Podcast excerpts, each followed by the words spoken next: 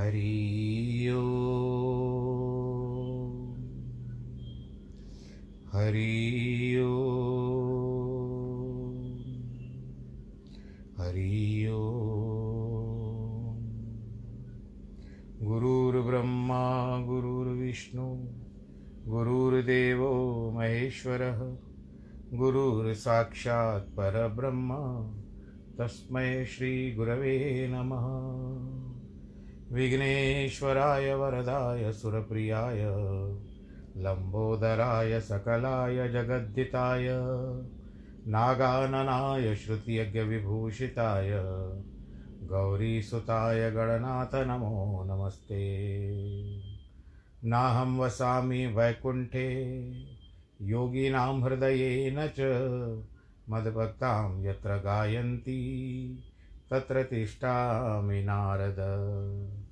जिस घर में हो आरती, चरण कमल चितलाय, तहाँ हरि वासा करे, ज्योत अनंत जगाए जहाँ भक्त कीर्तन करे, बहे प्रेम दरिया, तहाँ हरि श्रवण करे, सत्यलोक से आए सब कुछ दीना आपने, भेंट करूँ क्या नाथ?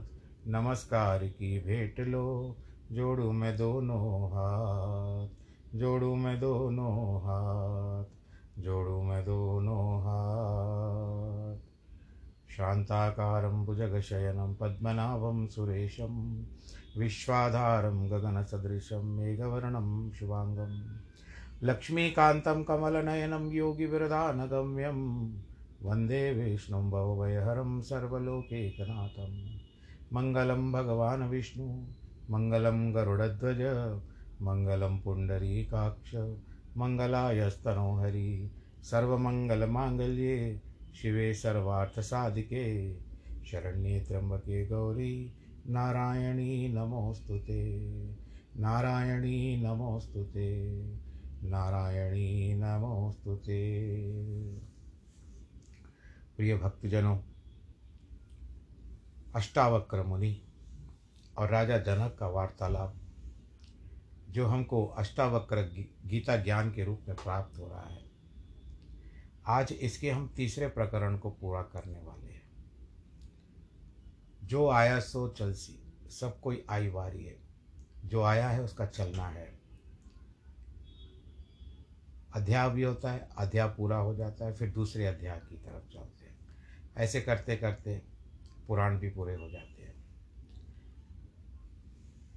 और क्या बताते हैं कि अंतस्य तकषा यस्य निर्द्वन्द्वस्य निराशिषः, यदृच्छया गतो भोगो, न दुखाय न तुष्टये।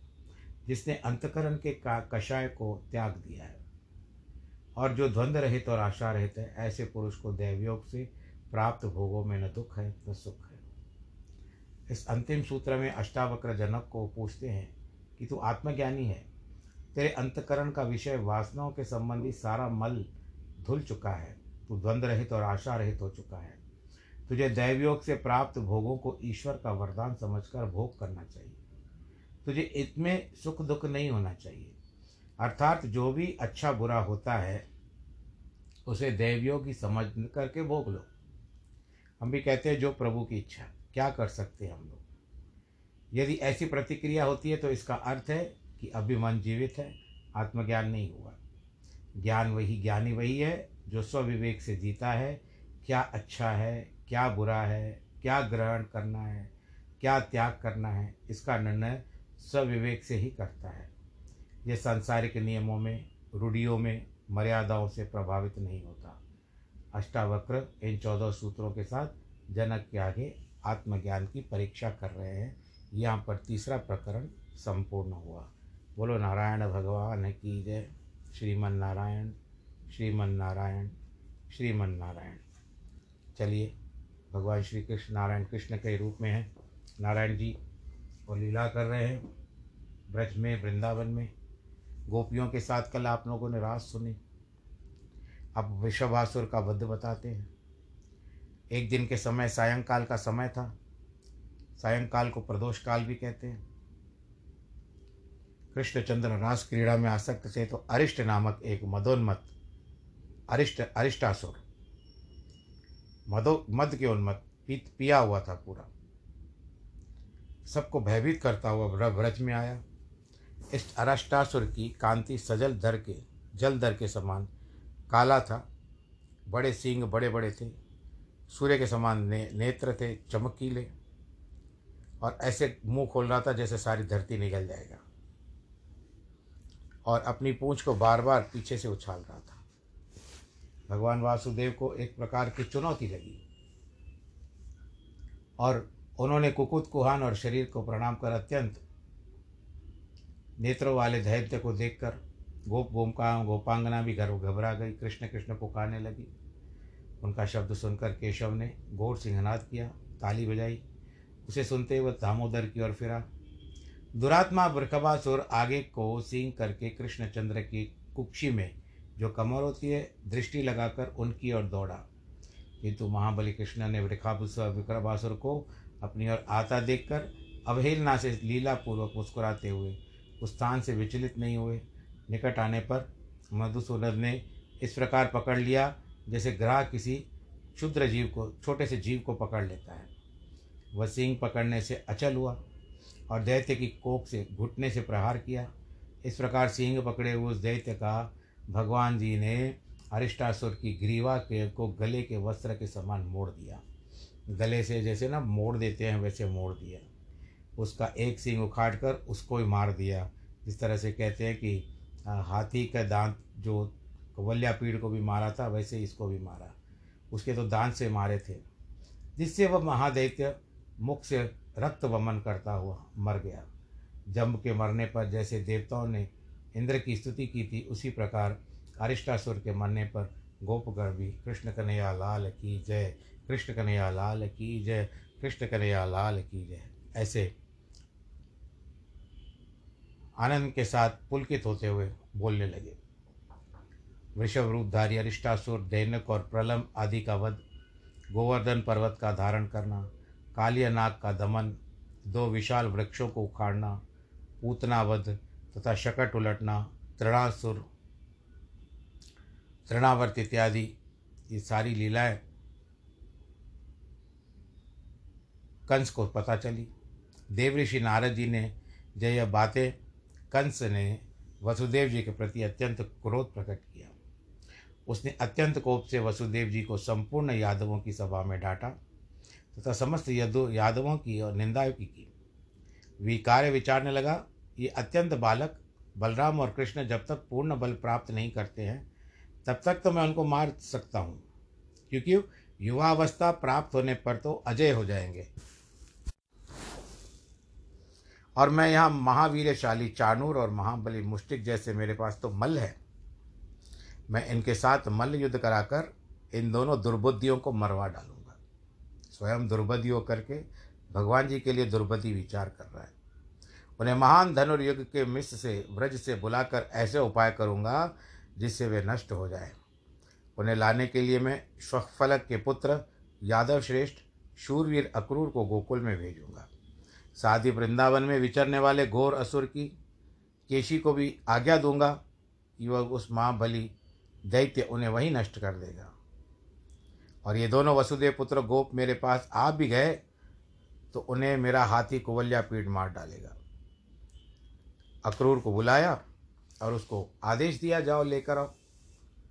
और मैं उन बालकों को यहाँ पर सब कुछ दिखाना चाहता हूँ। मैंने उनके बल, वीर की बहुत शौर्य की गाथा सुनी है। जाइए और लेकर के आइए। मन में दूसरी बात थी, पर अक्रूर को नहीं बता रहे थे, क्योंकि अक्रूर जो था, वो भगवान श्री कृष्ण की और और थोड़ा सा झुकाव ज़्यादा था। इसके लिए वो बताता तो अक्रूर कभी कदापि न मानता। उसको केवल यह बता करके भेजा कि हम उनको मेला दिखाना चाहते हैं, लेकर आइए। तो अक्रूर उनकी बातों में आ गया और वो चला गया। और जब वो ब्रज में पहुँचा तो वहाँ की जो धूल मिट्टी को बगरंग चरणों में अपने सर पे लगाने लगा। और अंततः यशोदा मैया के पास पहुँच गया। और यहाँ पर केशीवत की भी बात आती है। घोड़े का रूप धारण करके आया और सायंकाल का समय था, वो भी जैसे ना पाँच, चार, पाँच बजते जिस समय अभी हुआ है। उस केशी दानव को जो घोड़े का रूप धारण करके आया था, इसके लिए भगवान ने क्या किया, उसके मुख में अपना हाथ डाल दिया और उसके जो ग्रीवा है, उसके वहाँ तक उसके भगवान जी ने उसके सांस को रोक दिया। आँखें निकल आई अपनी सांस से और वो घबरा करके अपने प्राणों का त्याग करके वहीं मर गया। उस समय भगवान जी के समक्ष नारद जी आए और नारद जी ने भगवान जी की स्तुति की और कहते हैं कि प्रभु अब बात ऐसी है कि आपने जो जिस कार्य के लिए अपने संसार में अवतार लिया है वह धीरे धीरे जो दैत्यों को मारने का आप, आपने किया है पूर्वार्थ के हिसाब से भागवत की कथा चल रही है तो उसमें तो आपने बड़े बड़े दैत्यों को मार दिया है। इनके हाथों, आपके हाथों से इनकी मुक्ति लिखी होगी। किसी न किसी समय में आपने किसी अवतार या क्या कहते युग में आपने इनको वरदान दिया होगा। तो अब ये तो अपने गति को पहुँच गए प्रभु। अभी आपके पास अक्रूर आएगा और कंस के द्वारा भेजा है। उस समय आप निश्चय करके पर मथुरा अवश्य जाइएगा और जाकर के उस पापी का उद्धार करिएगा। और भी बहुत सारी लीलाएँ हैं आपको करने की। और बस यही है, मेरा प्रणाम स्वीकार करके, करिए ऐसा कह करके नारद जी वहाँ से नारायण नारायण करके चले गए। अब इसके बाद अक्रूर जी आते हैं। अक्रूर के आने की भी बड़ी विचित्र लीला है। ऐसा विचार करिए कि अक्रूर नहीं जा रहा है, हम जा रहे हैं। अपने मन को स्थान पे रख दीजिए। वृंदावन मथुरा से व्रज की ओर चल रहा है, अक्रूर। रथ में बैठा हुआ है। और हमारे अब मन को भी उसी स्थान पर रख दे जहाँ पर अक्रूर बैठा हुआ है, रथ पे। अक्रूर जी तुरंत मथुरापुरी से निकलकर कृष्ण के दर्शन की लालसा से एक शीघ्रगामी रथ द्वारा नंद के गोकुल को चलते हैं। अक्रूर सोचते हैं, हम भी यही सोचे। आज मुझ जैसा वडभागी और कोई नहीं है। बड़भागी क्योंकि अपने अंश से अवतरीर्ण चक्रधारी श्री कृष्ण, जो विष्णु भगवान के स्वरूप, कृष्ण के रूप में हैं, विष्णु भगवान जी के, उनको अपने नेत्रों से मैं उनका दर्शन करूँगा। आज मेरा जन्म सफल हो गया। आज की रात्रि अवश्य सुंदर प्रभात वाली थी, जिससे कि मैं आज खिले हुए कमल के समान नेत्र वाले श्री विष्णु भगवान के सुख मुख का दर्शन करूँगा। प्रभु का जो संकल्पमय मुखारविंद स्मरण मात्र से पुरुषों के पापों को दूर कर देता है, आज मैं उन्हीं विष्णु भगवान के उसी कमल नयन मुख को देखूँगा, जिससे संपूर्ण वेद और वेदांग की उत्पत्ति हुई है। आज मैं संपूर्ण तेजस्वियों के परम आश्रय उस भगवान, भगवत मुखारविंद का दर्शन करूँगा। समस्त पुरुषों के द्वारा यज्ञों में जिन अखिल विश्व के आधारभूत पुरुषोत्तम का यज्ञ पुरुष पूजन यजन करते हैं, आज मैं उन्हीं का जगतपति का दर्शन करूँगा। जिनका सौ यज्ञों के यजन करके इंद्र अपनी पदवी को प्राप्त करते हैं। सौ बार यज्ञ करने पर इंद्र बनता है। आज मैं उन्हीं अनादि और अनंत केशव के दर्शन करूँगा, जिनके स्वरूप को ब्रह्मा, इंद्र, रुद्र, अश्वनी कुमार, वसुगण, आदित्य और मरुदगण आदि कोई भी नहीं जानता। वे ही हरि मेरे नेत्रों के विषय होंगे। जो सर्वात्मा सर्वज्ञ सर्वस्वरूप सब भूतों में अवस्थित है तथा जो अचिंत्य व्यवय अव्यय और सर्वव्यापक है, अहो, आज स्वयं वे ही मेरे साथ बातें करेंगे। जिन अनजाने अजन्मने मत्स्य कूर्म वरा हैग्रीव नरसिंह आदि रूप धारण करके जगत की रक्षा की है। आज भी मुझसे वार्तालाप करेंगे। ऐसा भी था कि एक बात याद आ गई, आप सबके साथ साझा करता हूँ। बेंगलोर जा रहा था। गाड़ी में, मैं एक समय की बात है, बहुत पुरानी बात है। तो एक बूढ़ी माता जी साथ में बैठी हुई थी और वो बार बार पूछ रही थी, बैंगलोर कितने बजे आएगी? बैंगलोर कितने बजे आएगी? बैंगलोर कितने बजे आएगी? तो उसको इस बात का तो पता था कि प्रातः काल को आएगी। तो रात को जब सो गए, भोजन वोजन हो गया, रात को सो गए, सुबह के समय में वो जल्दी बहुत उठ बैठी, पाँच, साढ़े पाँच बजे, साढ़े चार, पाँच बजे उठ करके बैठ गई। और गाड़ी जल्दी पहुँचती है बेंगलोर में छः बजे के आसपास पहुँच जाती है छः साढ़े छः अगर विलम्ब ना हुआ तो। बैठ गई वो, फिर पूछने लगी, कितने बजे आएगी गाड़ी? आखिर मुझसे भी नहीं रहा गया, मैंने पूछ लिया माता जी आप बार बार समय पूछ रही हो। क्या कारण है? तो माता जी के आँखों में जैसे न एक हर्ष सा उभर आया। प्रसन्नता की लहर आ गई। आँखों से ही दिखाई पड़ता था। तो कहती है, आज मैं बहुत वर्षों के बाद मेरी पुत्री जो बेंगलोर में रहती है, उसके साथ मिलने जा रही हूँ। और ऐसा कहने के बाद वो उसकी आँखों से नेत्र में जो था, जल भी भराया मन भी रुद गया उसका, लेकिन प्रसन्नता की कोई सीमा नहीं थी। और बार बार एक एक स्टेशन को देखती कि अभी बेंगलोर आया, अभी बेंगलोर आया, अभी बेंगलोर आया। तो कितनी उत्कंठा थी माता के मन में, उन देवी के मन में। अभी तो इन बातों को बहुत वर्ष हो चुके हैं कि मैं अपनी पुत्री से मिलूँगी, किस तरह से मेरी पुत्री लगेगी, ये सारी धारणाएँ तो उनके मन में चलती ही होगी। ऐसा ही होता है ना जब अपने बच्चों से मिलने जाते हैं। किस तरह से होगा? क्या होगा? छोटे बच्चे भी होते हैं जब उन, अगर हम हॉस्टल में पढ़ते हैं तो आज हमारा बेटा कितना बड़ा हो गया या बेटी कितनी बड़ी हो गई होगी? एक उत्कंठा मन में रहती है।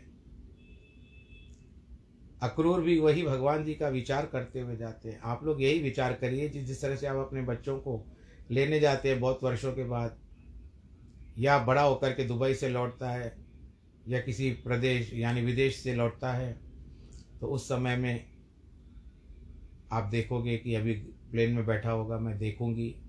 या पिता भी होते कहते मैं देखूँगा, कैसे पुत्र? को गले लगाया जाता है। पर कभी कभी वही बड़े होकर के पुत्र जो होते हैं, वो अपने माँ बाप का त्याग कर देते हैं। ब्याह हो जाता है, परिवार में संलग्न हो जाते हैं। माता पिता नहीं होता, पर सभी लोग ऐसे नहीं हैं। कोई कोई होगा। पर आज भी भारतवर्ष में यह बात बहुत अच्छी है कि अपने माता पिता का बहुत ख्याल रखा जाता है। यहाँ पर बात आती है अक्रूर की। प्रभु के लिए सोचता ही जा रहा है, सोचता ही जा रहा है। आज प्रभु ने संसार की भलाई के लिए एक मनुष्य का रूप धारण किया है।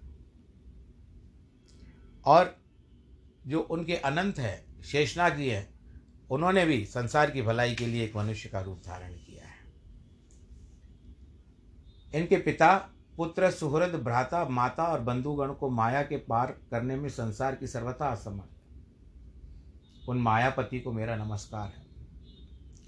जिनको जिनमें हृदय लगा लेने से पुरुष इस योग माया रूप विस्तृत अवध्या को पार कर जाता है। उस विद्या स्वरूप श्री हरि को नमस्कार है। पराशर जी बोलते हैं भगवान जी की इसी तरह से भगवान जी की धर को धन्यवाद कहता हुआ उनकी स्तुति करता हुआ कि आज मैं उनकी शरण में जा रहा हूँ ऐसा विचार करता हुआ अक्रूर चलता जा रहा हूँ। मुझे एक गीत आ, याद आ रहा है कि जिस तरह से वो बैलगाड़ी में एक फ़िल्म आई थी संबंध। शायद सिनेमा का नाम था। और वो चलती जाती थी गाड़ी बैलगाड़ी चलती जा रही थी पर ये तो रथ था। धीरे धीरे चल रहे थे तो वो आपने गाना सुना होगा ना ओह रे ताल मिले नदी के जल में, नदी मिले सागर में, सागर मिले कौन से जल में, कोई जाने ना ओ रे ताल मिले नदी के जल में, नदी मिले सागर में, सागर मिले कौन से जल में, कोई जाने ना रे ताल मिले नदी के जल में। ये उस समय की बात है जब रथ पे जाया जाता था और बैलगाड़ियों पे जाया जाता था। इस तरह से लौकिक गीत गाए जाते थे। और उस समय की क्या व्यवस्था होगी? जब द्वापर युग था, उस समय तो लोकगीत और विभिन्न हो गए। थोड़े से और अलग होंगे वो। उस समय की बात है। और आज के समय में रैप है।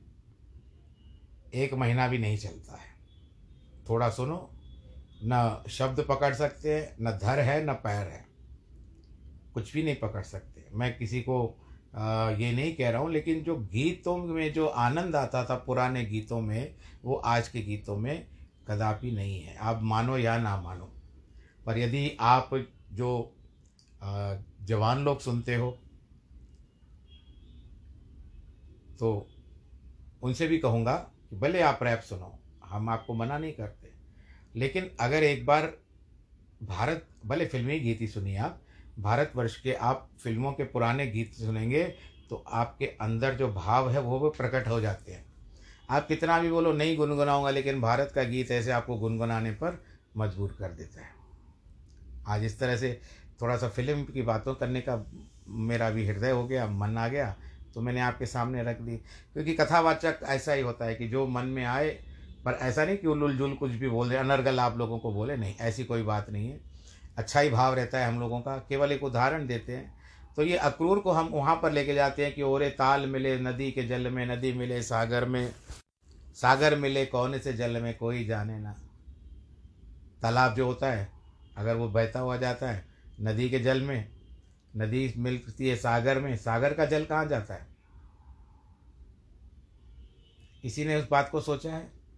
पर सागर के जो सूर्य भगवान जी द्वारा खींचा जाता है जल, उनकी किरणें खींचती है और वही मेघ बनते हैं। मेघ का स्वरूप होता है बादल और बादल आता है, वर्षा बरसाता है और अब जल्दी ही वर्षा ऋतु आरंभ होने वाली है। आप सबको बहुत बहुत बधाई। आज जून पहली तारीख है। यहाँ पर क्या बात होती है कि अभी धीरे धीरे गर्मी पीछे होती जाएगी और वर्षा ऋतु आगे आएगी। फिर दो महीने, चार महीने वर्षा ऋतु रहेगी, फिर दिवाली के समय में, उस समय फिर वर्षा ऋतु भी चली जाएगी, शरद ऋतु आएगी। ऋतु तो दो दो महीने की होती है, परंतु वर्षा ऋतु आई नहीं, अभी ग्रीष्म ऋतु ही चल रही है। वर्षा ऋतु दो महीने की बताई गई है, फिर उसके बाद शरद ऋतु आएगी, फिर हेमंत ऋतु आएगी इत्यादि। कार्तिक का महीना आएगा। ये दिन तो चलते रहते हैं। तो संसार में हम भी चलते रहते हैं, लेकिन हमको एक सहारा है, वो है भगवान के नाम का सहारा। किस तरह से? जैसे एक बूढ़ा हो जाता है, उसको चलने फिरने में कष्ट होता है तो लाठी का सहारा ले लेता है। और ये जो लाठी है, उसको कार्य करती है, चलती भी है और उसको सहारा भी देती है, बूढ़ा हो, चाहे बुढ़िया हो, लाठी के सहारे से चलते हैं। हमको भी एक सहारा है भगवान के नाम का। उसी प्रभु के नाम का जो अंत तक भी हमको संगत आता है। इसके लिए मृत्यु के बाद भी कहते हैं, राम नाम संग है, सत्य है। और किसी के बारे में कहा गया कि सत्य है? नहीं कहा गया है। यहाँ पर भक्त विनम्र चित्त अक्रूर जी भगवान विष्णु का चिंतन करते, सूर्य के रहते ही गोकुल में पहुँच गए। वहाँ पहुँचते पर उन्होंने खिले हुए नील कमल की सी कांति वाले श्री कृष्ण चंद्र को गौों के साथ, दोहन स्थान में बछड़ों के साथ विराजमान देखा। बोलो, कृष्ण कन्हैया, लाल की जय। जिनके नेत्र खिले हुए कमल के समान थे, वक्षस्थल में श्री वत्स चिन्ह सुभोष सुशोभिता भुजाएँ लंबी लंबी थी, वक्षस्थल पर विशाल और ऊँचा था तथा नासिका उन्नत थी। भगवान जी का स्वरूप देख करके मोहित हो गए। पीताम्बर धारण किए हुए भगवान जी। वन्य पुष्पों से विश्व विभूषित थे। उनके, उन्होंने हंस कुंद और चंद्रमा के समान गौर नवारे नीलांबरधारी बलभद्र जी को भी देखा और वो थोड़े गोरे थे। दोनों बालकों को देख करके अक्रूर का मन प्रफुल्लित हो गया। शरीर में जैसे रोम रोम पुलकित हो गया। दोनों का स्वरूप देख करके परम आनंद को प्राप्त हो गया।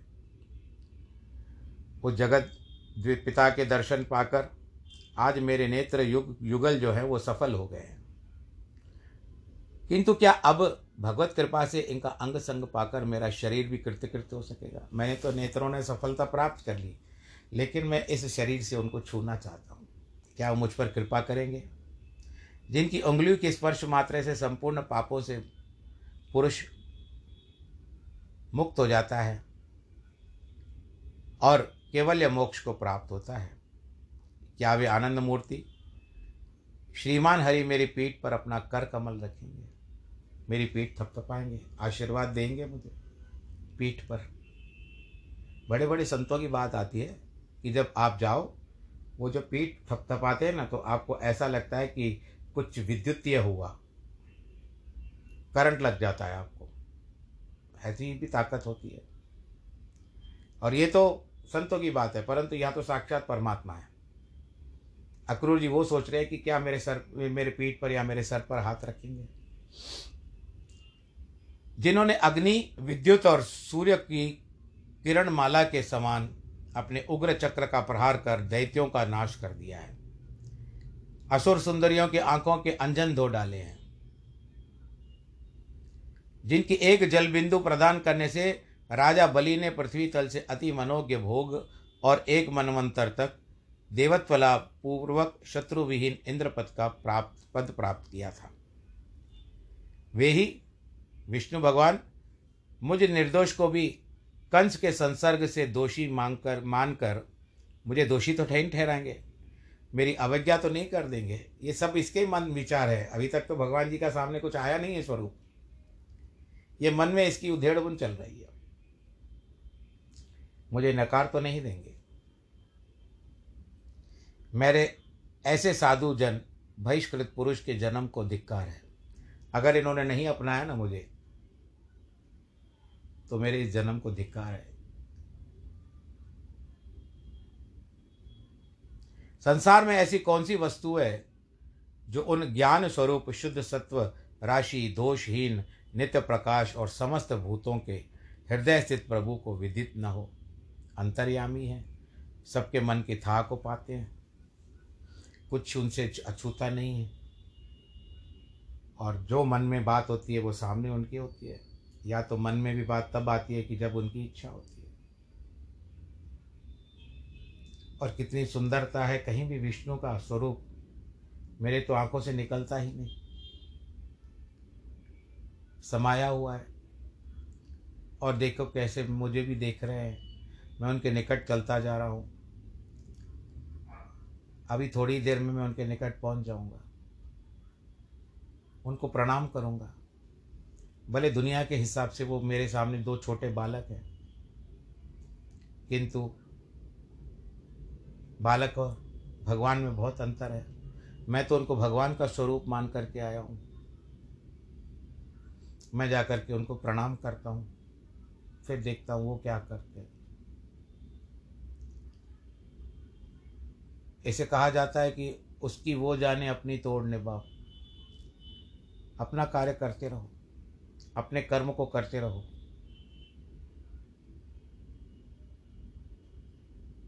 क्योंकि भगवान जी भी कर्म में बोलते हैं ना, गीता में कर्मण्य वाधिकार रस्ते महाफलेशु कदाचन। कर्म के अनुसार भगवान भी, आपके कर्म अच्छे हो जाएँगे तो भगवान भी मिल जाएँगे। जिस तरह से सत्यनारायण की कथा में ब्राह्मण को भी मिले, कर्म अच्छे होने लगे तो भगवान जी आ गए और उसको मार्ग बता के गए, किस तरह से तुमको समृद्ध होना है। अक्रूर बहुत सारी ऐसे बातों का मन में विचार करता हुआ आगे बढ़ता जा रहा है, एक टक जैसे ना पलक झपकनाक भी भूल गया भगवान जी को देख करके। और उनके दर्शन की लालसा लेता हुआ चलता जा रहा है। अंत में मैं अक्रूर यह भी सोचता है कि उन ईश्वर को ईश्वर के ईश्वर, परमेश्वर जिसको कहते हैं, जिसका न आदि है, न मध्य है, और वो अंतरहित भी हैं, पुरुषोत्तम भगवान के विष्णु के अंशावतार श्री कृष्ण चंद्र के पास भक्ति विनम्र चित्त से जाता हूँ और मुझे पूर्ण आशा है कि वे मेरी अवज्ञा नहीं करेंगे, मुझे अपना लेंगे, मुझे स्वीकार करेंगे। तो आज हम अक्रूर को इसी स्थान पे छोड़ते हैं।